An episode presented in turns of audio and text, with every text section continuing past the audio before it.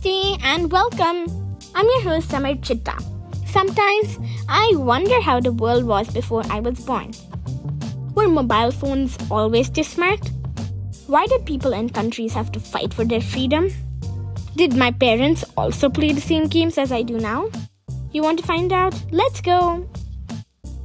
India is celebrating its 75th Independence Day today, the 15th August.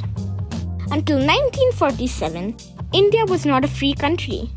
Wow, I can't imagine how it must have been to be ruled by another country. I have also heard about freedom fighters such as Sri Mahatma Gandhi, who is known for practicing ahimsa or non-violence. But apart from Gandhiji, I do not know many other freedom fighters. I did some research, and here are some other important freedom fighters we should all know about. Firstly, the Rani of Jhansi, Rani Lakshmi Bai. She was the queen of the Maratha province in North India. She was born in Varanasi, Kasi, in 1828. She was married at the young age of 12. After her husband died, she had to look after the province herself.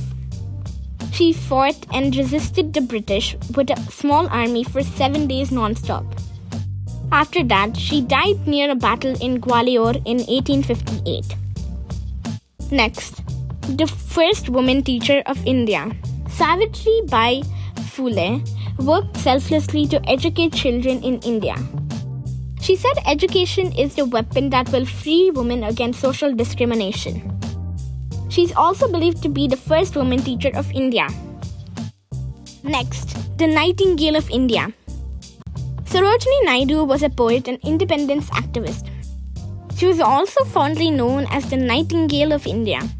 She was arrested and jailed for her active role in the civil disobedience and the Quit India movements with Mahatma Gandhi. She also was the first lady to become a governor of a province and of a state in independent India. Next, the fantastic Netaji. Netaji's real name is Subhash Chandra Bose. Netaji was a part of the civil disobedience movement and even joined the Indian National Congress.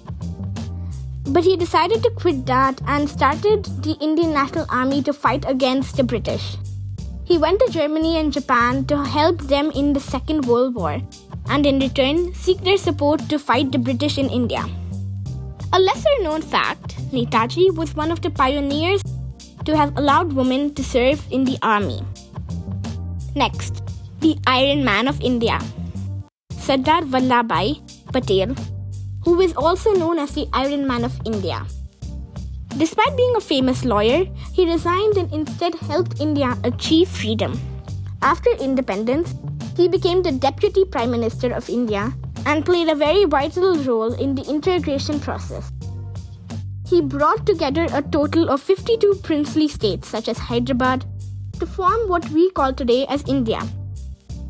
His famous slogan was Swaraj, which means self rule. And finally, the youngest and bravest Indian freedom fighter. Shahid Bhagat Singh was one of the youngest Indian freedom fighters. His actions inspired the youth of the nation tremendously, and he sacrificed his life at just 23 years. His famous war cry, Inquilab Zindabad, translated to Long Live the Revolution. These people and thousands of others sacrificed their lives in the pursuit of our freedom. Knowing about them made me realize the struggles and sacrifices they undertook. Their love for the country is inspirational, and we should all try and follow their footsteps. That will make us better and our country stronger and prosperous. Now, we are at the end of the show. Who is your favorite freedom fighter? Either in your country or anywhere else, send me a note to hello at kidacity.club. If you like my show, please leave a review on the podcast app that you are listening to me on. Until next time, goodbye and Jai Hind, literally from Kidacity.